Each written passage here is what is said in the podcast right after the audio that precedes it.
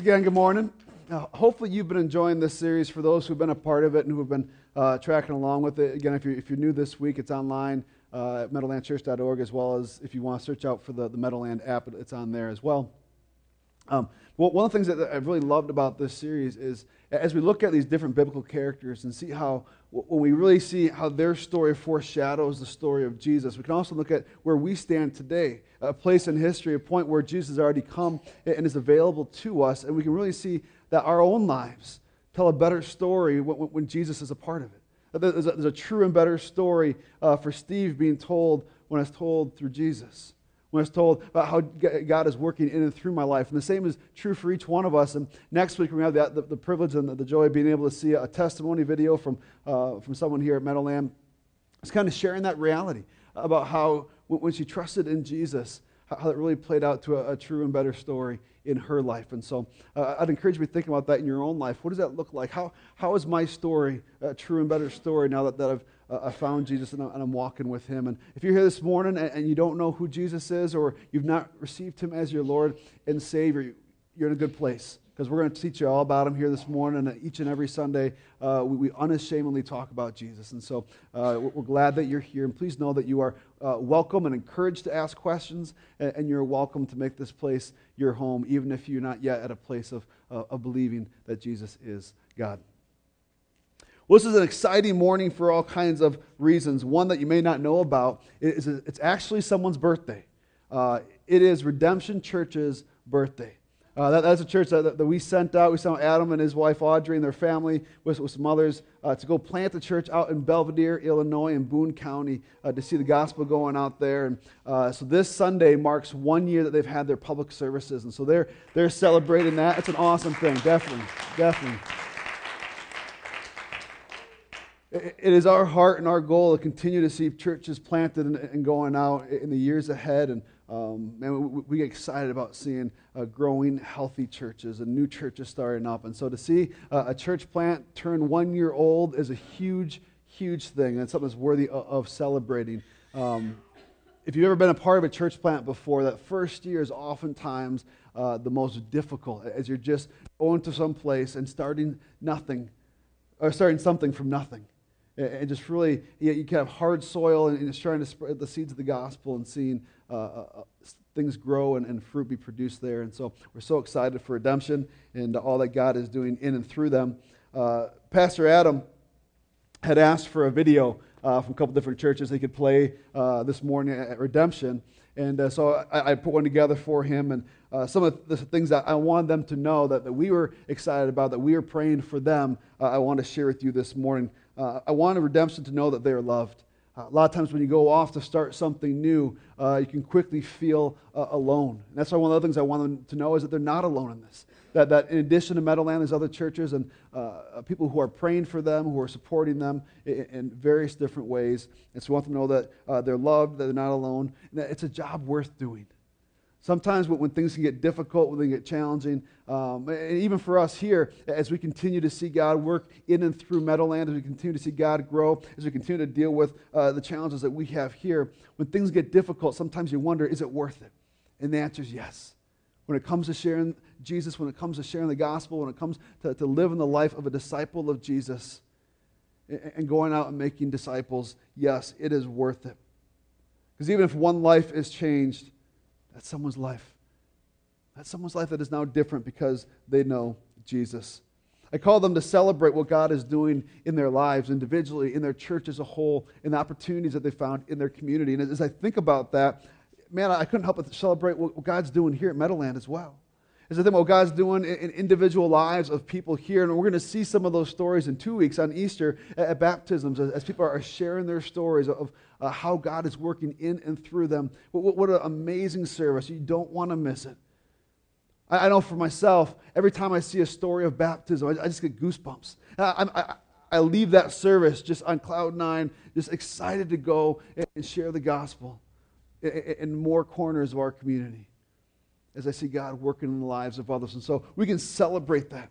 We can celebrate what's happening here at Meadowland. I think of things like we've had a regular flow of guests that come through Meadowland, and some make Meadowland home and some don't, and that's okay.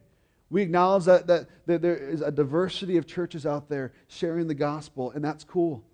We can support that. We get excited about that because there's different things that God's going to use to connect with others. And, and so if you've invited a friend out to Meadowland and they've come and they say, hey, it's just not for me, don't feel like you have to guilt trip them into coming. You can try it. If it works, cool. But you don't have to guilt trip them into coming. You can say, hey, maybe we can find a church in the, in the community that, that you can connect in with. But at the end of the day, make sure that what we're finding places that, that stand on the truth of Jesus, that, that make his name known. So we can celebrate that. We can celebrate the faithfulness and the steadfastness of this church as we deal with a less than ideal parking lot. Uh, I heard someone came in this morning with, with, with, plastic bags on their shoes, and they got in the door, got whipped them off, and then their shoes are all clean. It was awesome. Just a great idea. And um, and I know we've been saying this, but just stick with me one more week, and next week we'll be able to show you some of the plans we have and, and have some more specifics regarding that. And so we're making headway in that. Uh, it, it, does feel like a hurry up and wait. If you're a fan of uh, animated movies, Monsters University has this scene where the snail uh, is going to class and a monster version of a snail, and the bell rings, and he's like, I don't want to be late my first day. He starts pumping his arms as fast as he can and just barely inching forward. And sometimes I feel like that's where we're at. We're putting all this energy to it, and we're just kind of barely inching forward, but we're making progress. And I had some great news this week, so we're going to be able to share some stuff with you guys uh, next week. So you'll definitely want to be here for that as well. Uh, a little side note as we prepare for Easter and, and, and, the extra guests that we're expecting that will be here as we're continuing to invite and, and have others uh, come out and join us. Uh, we're trying to do a little extra spring cleaning next weekend. Uh, Saturday at 11 a.m. If you want to join in, we'll be here for a few hours. We'll have a list, everything from small little projects to maybe some bigger ones, some painting and whatnot. So if you want to join us for that, that is Saturday at 11 a.m. We also can celebrate what God is doing in our community. Uh, last week was, the, uh, I'm sorry, yesterday, last Saturday, was the last of four expos that we went to in the community. Uh, and pretty much just shy of 1,500 personal invites got handed out via water bottles with a, with a tag on it and just having a chance to engage with our community. And what an awesome opportunity. Uh, the Fox Lake Expo, um, we're actually we're the only church there, which on one hand was, was sad. I was disappointed by that. You know, some other ones have, have multiple churches, seeing again that there's other people. We're not alone in this and, and sharing the gospel. Um, but it was cool to be able to see that we had the opportunity to get into that community and say, hey, we want you to hear about Jesus because we love you and we care about you. So we can celebrate opportunities like that. We can celebrate opportunities like VBS that we have coming up as well. So, kind of transitioning into this Jesus, a true and better story, a true and better Moses uh, concept that we're talking about this morning, I have a few questions I just want us to be thinking about. what, what does your daily life look like? How, how have you chosen to live your life? So I'm not just talking about, you know, what's your you know, order for the morning, you know, getting dressed, brushing your teeth, making your bed, getting your coffee. What, what, I'm not talking about that. I'm talking more uh, uh, uh, on a deeper level, what does your daily life look like? Do you focus primarily on self or maybe expand that to you know, onto you and yours? You know, your focus is on your family and those who are in your, your immediate circle, maybe some friends in there. Do you get to a place where you have a community mindset? And if you don't, do you want that? Do you want to grow in that capacity? Or maybe you have a community mindset to a certain extent, but you really want to see that expand. What's the moral standard by which you daily live? And some people would say, well, I'm not really sure, but not choosing is making a choice in of itself because this isn't a, you can go left and go right, or you can do something else. I mean, life keeps going forward. And so inaction is a choice in that. And so we have to say, well, really, what do we look at for how we weigh out our own personal moral standard? what do we base that on? How do you interact with others at home, at work, in your neighborhood, in passing, people that you'll probably never see again? Does that impact how you relate to them? And as we figure out what we base our moral standards on, how does that impact our actions, the things that we do? How does that impact our inaction, the things that we choose not to do? maybe the things that we choose not to do that we feel maybe have, should have done. Do you seek God's heart for your life? And if you do, is it because you're motivi- motivated uh, out of a response of love? As you see what God has done for you in your life, and so that motivates you to want to seek His heart and, and live in a way that would honor Him? Or is it simply because you want to avoid the consequences? Yeah, I'm just asking these questions so we can get in our heads an understanding of, of okay, really, what does my daily life look like? Who, who am I living for? And see, I believe that as we come to know who God is and know more about Him, we inevitably ask questions like this Do I measure up? Will I make the cut and be on God's team? Am I accepted by God as his son or his daughter? But fortunately, God has sent us someone to help us answer these questions uh, and ones like it. Um, we actually are going to see here this morning in the Old Testament, he sends Moses as, as, a mediator between him and his people.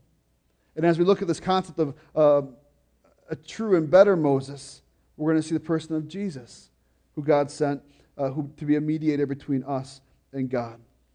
So, throughout this series, we've also kind of seen this broad overview of Jewish history, right? We talked about this covenant, this promise that God made with Abraham about, I'll give you land, I'll give you, uh, you'll be a nation, your people, uh, your offspring will, will become a, a, great nation, and then I'll, I'll give you blessing, and you'll be a blessing on all the earth. We begin to see his family line, Abraham, Isaac, and Jacob, who becomes Israel. And, but still, it seems okay that there really wasn't much expansion. There wasn't a, a nation being created yet. But then last week we talked about Joseph and began to see the beginnings of that. Well, this is one of those pivotal parts in those stories. If, if you ever uh, maybe had a few pieces of the, the biblical historical narrative, like, I'm not sure how those all fit together. What happens right around the life of Joseph, and then after kind of begins to have uh, uh an ability to fill in those pieces. So, if you remember from last week, for those who are here, uh, Pharaoh had a dream that, that Joseph was able to interpret by God's help about seven years of famine, and then, I'm sorry, seven years of, of prosperity, and then seven years of famine that were to come to Egypt. And so they took the appropriate measures to store up enough food, and then everyone else was running out of food, and so the people were coming to Egypt to find food. And that's what brought Joseph's family to, to him, and, and he revealed himself, and he said, Hey, come, we have food here. And so Joseph's family, Israel, migrates to Egypt.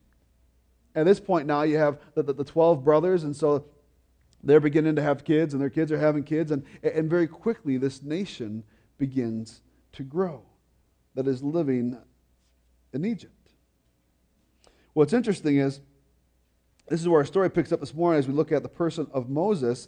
Uh, living in Egypt, Israel continues to increase in number, and eventually a new Pharaoh enters onto the scene who either uh, doesn't know or doesn't care to know about some of the history you know, at this point, you know, a lot, of the names we've been talking about have already passed, and Joseph's not a part of the picture anymore. It's all their ancestors, and there's a new Pharaoh who just sees a threat.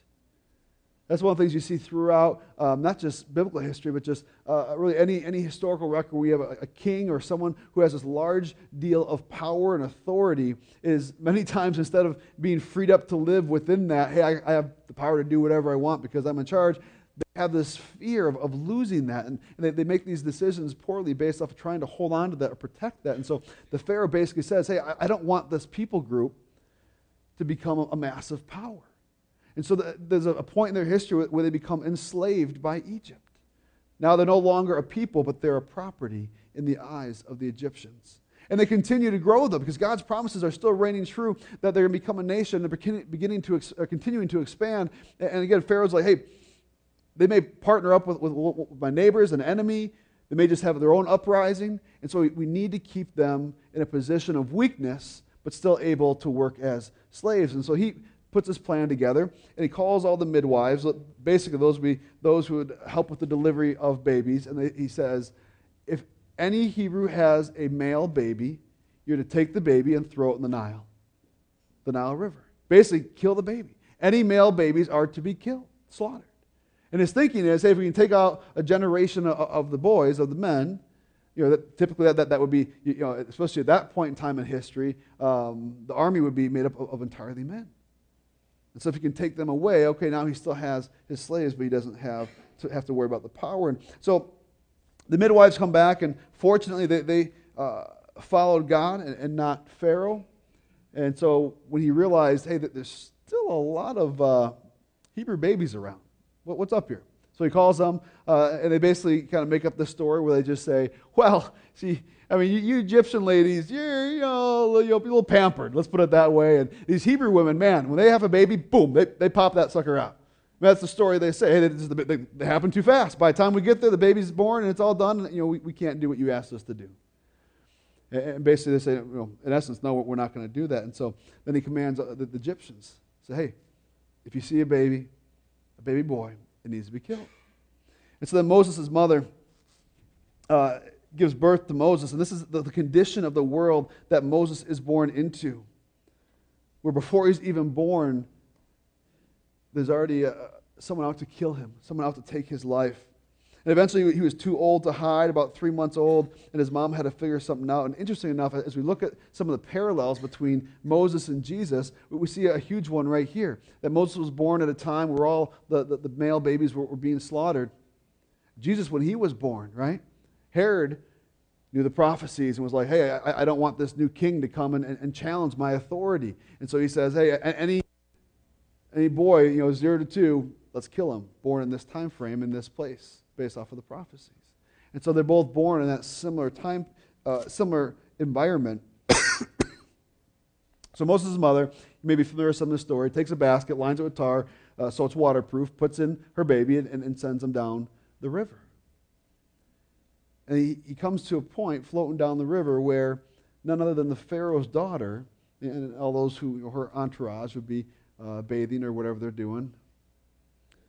And then she sees this basket with the baby. And she draws him out of the water. That's, that's literally what Moses means, is, is drawn out. And so she takes Moses and she raises him as her own. He grows up with every opportunity. He's raised as royalty. But we know that he also knows where he came from. He, he knows that, that he's not Egyptian by birth, but that he is Hebrew. We see this when he sees an Egyptian. Uh, you know, now, at this point, he's grown in his life, and, and he sees an Egyptian beating a Hebrew slave. Excuse me. And basically, he goes to the defense of that slave, and he, and he beats and he kills the Egyptian. I mean, he kind of realizes, what have I done? And so he, he buries the body in, in the sand, he hides it, and, and kind of, there, there were some witnesses, and so what's he do? He runs. He runs in fear for his life. He leaves his family and this life of royalty out of fear. And here we actually see another parallel to the story of Jesus. A little different, but Jesus leaves a place of, of royalty, of comfort, basically leaves heaven and comes to us. Not out, of, not out of fear, but out of love. And so you can again see more of these parallels between their stories, of how the story of Moses uh, foreshadows and, and, and points forward to the story of Jesus. So Moses leaves, leaves Egypt. And if you're familiar with the story of the burning bush, this is where that happens. He goes out in the wilderness. He lives out there, becomes a shepherd, uh, takes a wife, um, finds a wife, takes someone as a wife. Didn't mean he just grabs someone. Hey, you're wife material. Um, uh, young men who don't have a wives, that I do not advocate that. Do not just grab a lady and say, "Be my wife." Um, so he goes and he finds a wife and, and uh, he you know, begins to raise a family and, and uh, becomes a shepherd. And all of a sudden, God speaks to him. This is the, story of the burning bush. And God says, "I'm sending you to the to your people, to my people, to Israel. And I'm sending you to deliver them from the hand of Pharaoh." You got to imagine that, that Moses hears this and he's like, I, I, I don't know if I can do that. Um, you, thank you, brother. Uh, you, you, realize that they probably want me dead, God, right? You also realize I'm, I don't speak very goodly. That's kind of paraphrased, but that's what he says. And God's like, I got you covered. And so he sends Moses back into Egypt. And he goes before Pharaoh and he says, Let my people go. And this is the Charlton Heston version. You've probably seen this, the, the, the Ten Commandments, where the plagues hit and all these different plagues hit on the people of Egypt. what's interesting about these plagues is, is it doesn't simply attack Egypt and, and, and, you know, kind of wear down their resources. And in essence, God is fighting the Israelites' battle for them. But he's also fighting against their false gods. Let me give you two examples of this. There's uh, Anuket, who is the goddess of the Nile that the Egyptians would worship. What's the first plague that we see? Turns the Nile and all water to blood. So here's this false god the Egyptians serve. And then Moses comes says, Let my people go. If not, plagues are coming. Pharaoh's like, Give me your worst. All right, plague number one. You have this god of the Nile. My God's stronger. Turns the Nile blood red. We see one of, the, one of the last ones, I believe it's the ninth one, where the sun is blocked out, and they had a, a false god for that. I mean, the Egyptians didn't see it that way. They, they served the sun god Ra. Yet Moses is saying, uh, hey, let my people go, or my God is going to release another plague. And the play that God does, again, says, hey, I, I am more powerful than what you believe to be God. So Pharaoh eventually releases God's people uh, only to change his mind. After they're released from Egypt, he says, You know what? I made a mistake. Let's go get them. Uh, and he chases them down with his chariots. And now all of a sudden, the people of God are stuck between an army and the sea. They come to a point where they have the Red Sea in front of them and they have the chariots bearing down on them uh, behind them.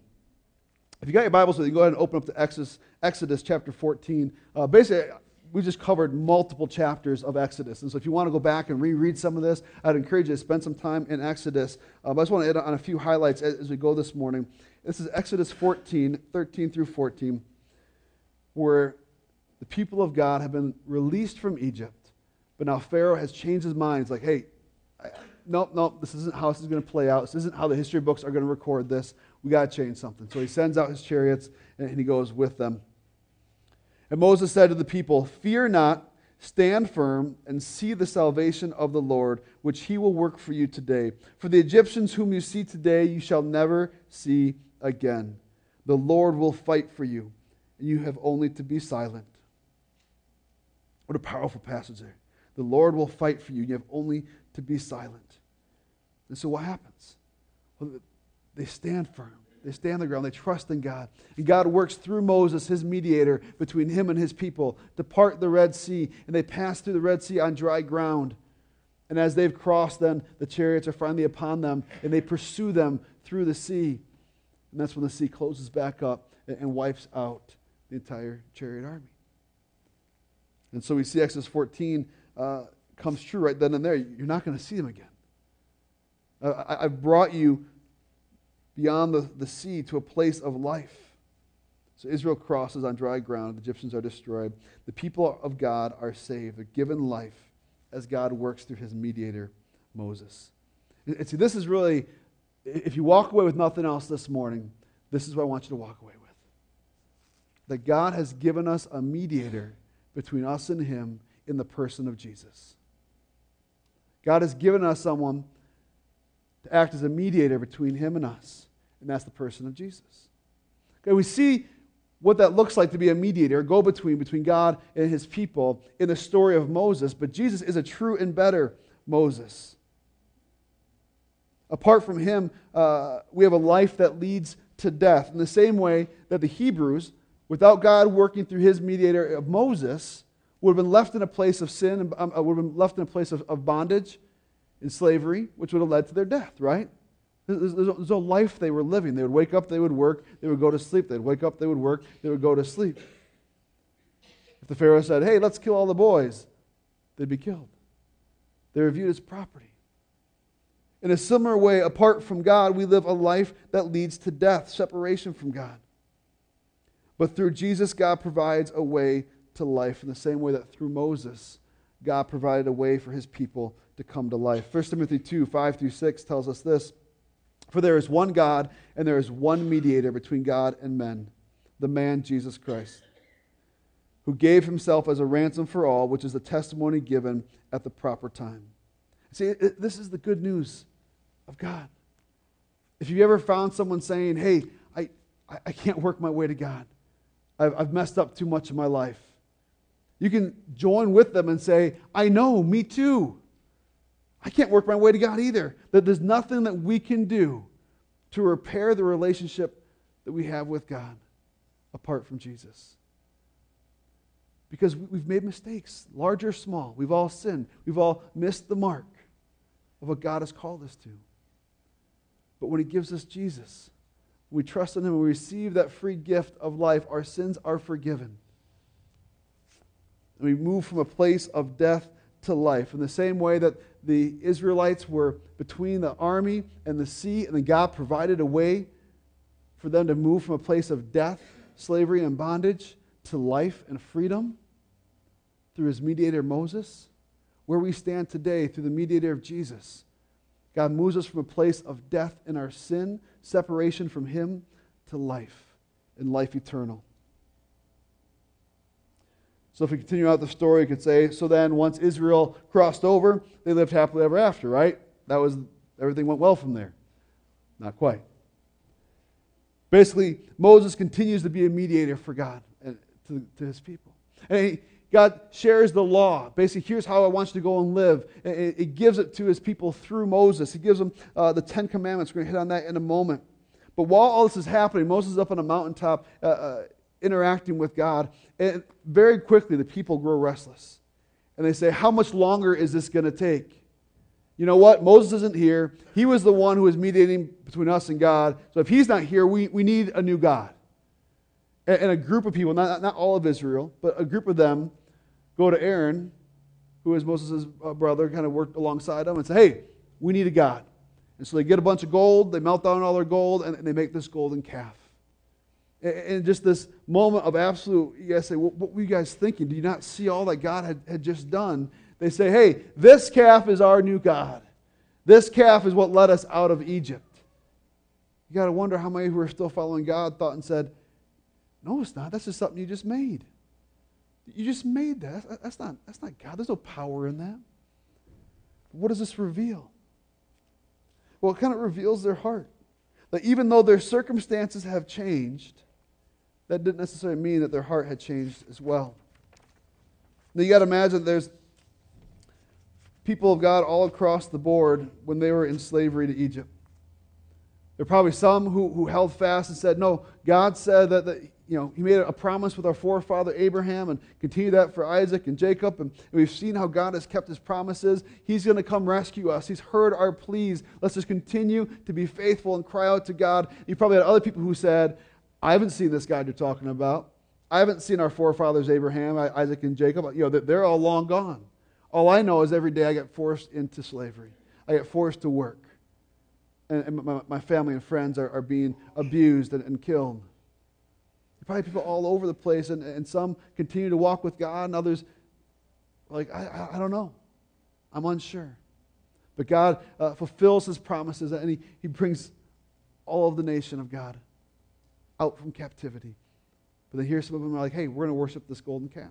So what does that reveal? I think it reveals a way that we can think sometimes about change as well. We, we see change, we think something like this. We think if my circumstances can change, then all is going to be good, right? We have some big issue going on in our life, and all we think is, hey, if, it, if this one circumstance would change, then I'm going to be good. For example, Israel could have been saying, hey, if we can just get rid of Egypt, which means get rid of the Egyptians, all's going to be good. You know, just take care of the slavery thing and everything's going to be good. But we see it's not the case because that's just what's happened. They've been freed from Egypt, and now here's some of them who are pursuing a false God. Ways that we say that in our life today. Maybe you're at a place where you're trying to walk with God uh, in any way you can, and uh, maybe there's some sexual temptation in your life. You're not married yet. You think, hey, if I get married, that will change my circumstances and I'll be freed from all those sexual temptations. Doesn't work that way. If anything, adds more temptation, adds more conflict and potential issues to work through. Maybe you have anger issues. Hey, you know what? I've just seen kids be just such an amazing bundle of joy, and people talk about how when they had a kid, their heart just melted. So, you know what? Instead of dealing with my anger issues, I just need to change my circumstances. I need to have a kid, right? Because then I'll be more happy because my kid's just awesome. Yes, your kid's awesome, but no, you won't be more happy. They'll bring about more anger issues, probably. They'll, they'll, they'll emphasize what's already the, the, condition of the heart. We say things like, hey, I, I know I have money issues, but if I just had a job that paid more, that would fix all my money issues. If you don't know how to handle a little bit of money, getting more money for yourself doesn't fix that. It just gives you more ways to screw up. We, we say it all the time. If, if my circumstances would change, all will be well. If I just get a different job or a promotion, my authority issues will be dealt with. No, it just, again, emphasizes them. Well, I just need to move to a new town or a new house, and that will, that will solve my relational issues with my neighbor. No, it'll give you new neighbors to have relational issues with. If I simply accomplished this one goal, my life would be good. I'd be all good. If I had this, then I would be content. We look at the circumstance instead of looking to God in that. So we can keep reshuffling the deck of life, but the cards still come out the same. So the question we need to ask you this more is what or who is it that has the power to change lives? And as we look through Scripture, we say it's God who chooses to work through his mediator that brings about life change. We see that in the story of Moses, and we see that in the story of Jesus. God speaks to Moses, He gives him the law to give to the people so they can align their hearts with God. Okay, I brought, my, this is basically God saying to Moses, I brought you guys out of Egypt, and I want to see you walking with me. I want your heart to be in step with my heart. And so let me give you my law. And so he gives the law to his people through Moses. He gives a promise to Moses, Moses called the Mosaic Covenant. Exodus 19:5 reveals some of it. it. Says this, "Now therefore, if you will indeed obey my voice and keep my covenant, you shall be my treasured possession among all peoples, for, for all the earth is mine." It kind of unpacks this throughout Exodus, but we see basically God says to Moses, "All right, if my people obey my law, they'll be blessed. If they don't, no, no guarantees." And we see that in the history as they continue to move forward. When they're walking with God, there was prosperity, but then they focused on the prosperity and not God, and they fell away from God, moved to a place of disobedience. And the blessing was withdrawn from them. But Moses continued to be a mediator between God and his people. And the, the, the law is given, and we see kind of a summary of the law found in the Ten Commandments. Uh, if we look at the Ten Commandments, we're, we're going to zip through them here real quick, but the opening four talk about our relationship with God. And in the closing six, talk about our relationship with others, which helps us to see when Jesus is questioned about what is the greatest commandment in the law, why he says, okay, love the Lord your God with all your heart, soul, mind, and strength, he says, hey, I'll give you a bonus one. And the second one is this, that you would love others as yourself. He's summarizing the Ten Commandments. He's summarizing all of God's law. Love God and love others. As I read through these, just take a personal assessment. Hey, where am I at when it comes to this commandment? Am I living this out? Are there things I need to repent of? Is there something God's trying to do in my life today? This is uh, from Exodus chapter 20. And God spoke all these words, saying, I am the Lord your God who brought you out of the land of Egypt, out of the house of slavery. You shall have no other gods before me. That's the first one. You shall not make yourself a carved image or any likeness of anything that is in heaven above, or that is in earth beneath, or that is in the water under the earth. The golden calf comes to mind. You shouldn't have any false gods or idols. Verse 7 You shall not take the name of the Lord your God in vain, for the Lord will not hold him guiltless who takes his name in vain. Remember the Sabbath day to keep it holy. Those are the first four about our relationship with God. Now we see the, the last six.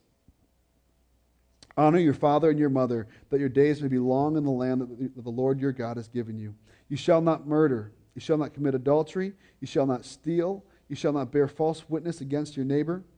You shall not covet your neighbor's house. You shall not covet your neighbor's wife, or his male servant, or his female servant, or his ox, or his donkey, or anything that is your neighbor's. See, depending on what sin was committed, there was a structure of sacrifices. And people got to take their sacrifice um, and, that, and offered up to God. Uh, and that sacrifice, in essence, took the place of their sin.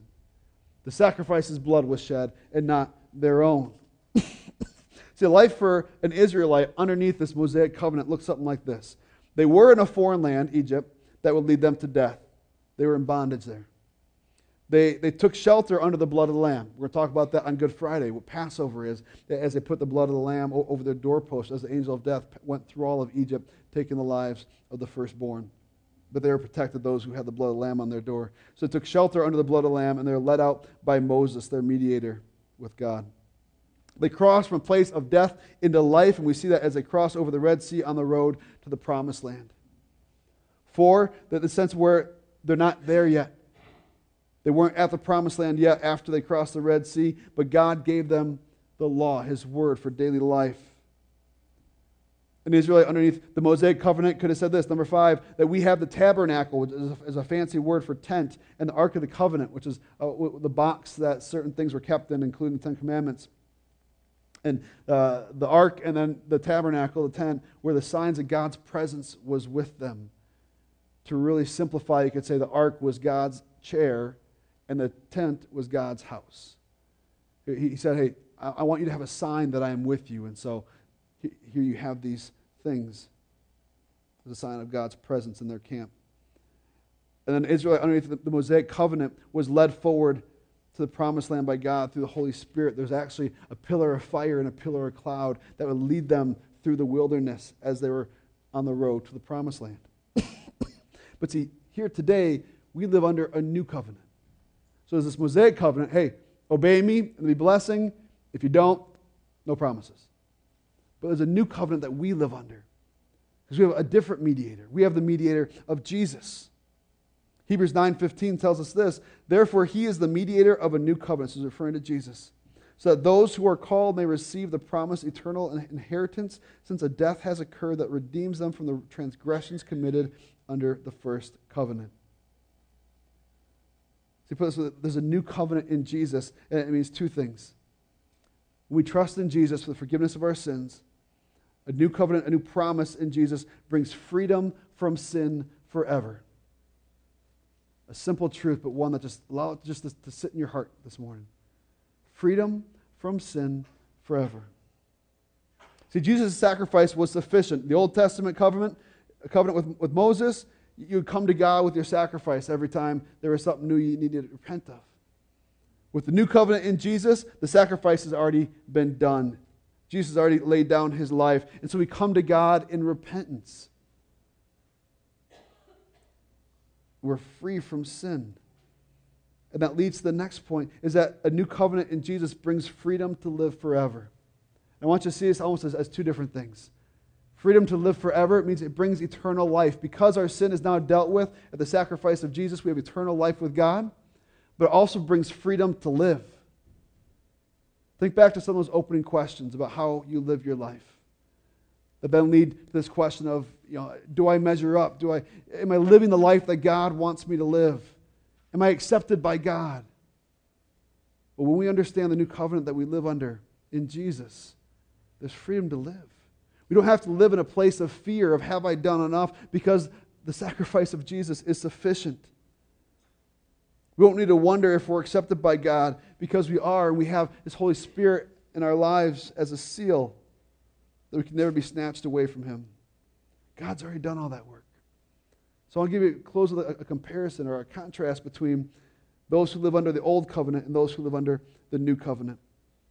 Similarly, we're in a foreign land that leads to death and bondage to sin apart from Jesus. This world that has sin in it is not what we are meant for. And it leads to death, separation from God but we're rescued by the blood of the Lamb of God through Jesus, our mediator with God.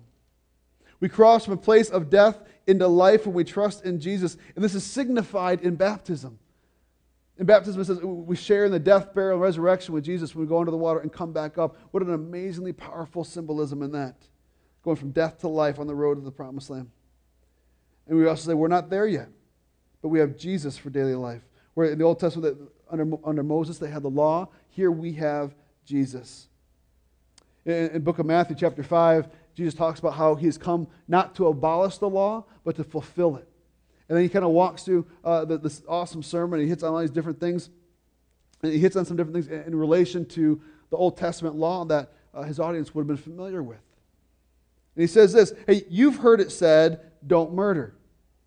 But I say, if you hold anger towards your brother in your heart, you've committed a murder. You've heard it said, don't commit adultery. But then Jesus says, I, I say, if you lust after another woman in your heart, you've committed adultery. You've heard it said, don't bear false witness. But Jesus says, I say, simply let your yes be your yes and your no be your no. He takes all these laws that they're familiar with and he says, it's not just the action, but it's a condition of the heart as well. And on one hand, so we could read through that list of, of the Ten Commandments. There's probably some of those we could say, okay, I'm good. I've, I've not murdered anybody today. Uh, I think it's been you know, a couple years since that happened. You know, we're going to talk about the 70, whatever. it's like, some of those, yeah, I, have never murdered someone. And even if you have, I mean, it's okay. There's forgiveness. Well, it's not, there's forgiveness. Um, you say, you know, maybe I've never committed adultery. Or maybe there's some of those that, you know, I know I've never done some of those. But we begin to see how Jesus unpacks it. It's a condition of the heart as well. All of a sudden, we're like, wow, I'm guilty of all 10. I've messed up in all the ways. Steve, I, I thought this new covenant brings freedom to live, and it does because the price has already been paid in Jesus. Price has already been paid in Jesus. And so he's just saying, hey, this isn't to condemn you more because that price has already been paid, but this calls us about how we are to go and live. Because, see, five, we have the Holy Spirit in us. Moses and, and, his people had the tabernacle and the ark as a sign of God's presence. We have the Holy Spirit as a sign of God's presence. And then we're led forward to a promised land, which is eternity by God.